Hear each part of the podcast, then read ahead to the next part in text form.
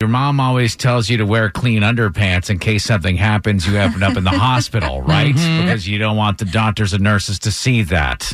And doctors, nurses, they see crazy things all the mm-hmm. time. But there's one profession where without warning or with very limited time, you have to call this person and have them come to your house.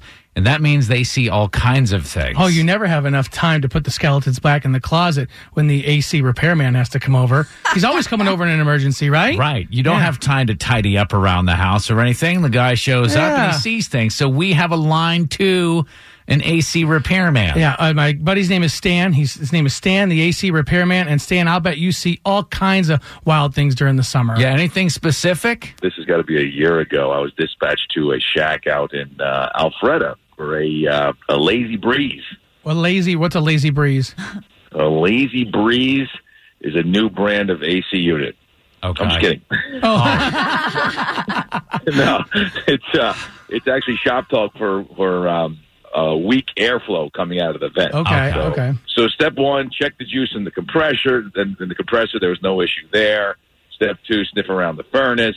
So I was about to take the vents off the wall to check for blockage, and uh, the husband comes up to me, corners me, says, "Look, I'm going to level with you." He says, "I travel a lot for work, and I don't think my wife is being faithful. So you might find a camera in the vent in the bedroom." Ah.